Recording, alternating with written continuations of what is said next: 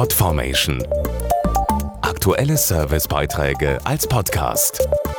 Regelmäßige Infos aus den Bereichen Service und Tipps.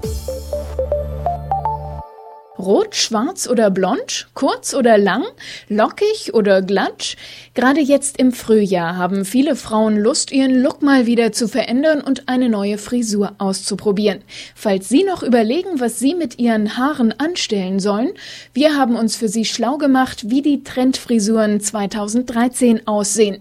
Eins vorweg, Zöpfe sind in. Ob als geflochtener Zopf mit Fischgrätmuster oder als unkomplizierter Pferdeschwanz. Zöpfe gibt es in vielen Varianten. Dazu die Friseurmeisterin Pamela Schweiz. Frisurentrends momentan sind straff geflochtene Zöpfe, die eng am Kopf anliegen. Zum Beispiel der Gretchen-Look, der die feminine Seite einer Frau unterstreicht. Oder der sogenannte Andern-Look, wo lockere Zöpfe gemacht werden. Das sieht nicht nur schön lässig aus, sondern lässt sich auch super zu Hause selber frisieren. Locker geflochtene Zöpfe haben den Vorteil, dass sie die Haare nicht so stark strapazieren wie straffe Flechtfrisuren.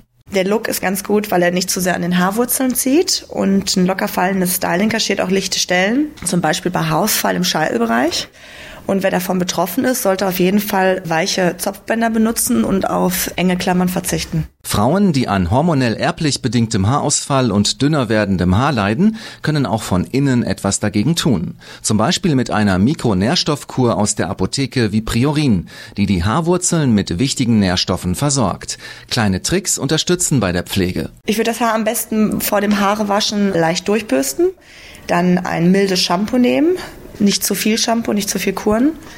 Und was ich immer empfehlen kann, ist eine leichte Druckmassage zu machen, damit die Durchblutung angeregt wird. Das Haar nicht zu heiß föhnen und am allerbesten ist natürlich, das Haar in der Luft trocknen zu lassen. Podformation.de. Aktuelle Servicebeiträge als Podcast.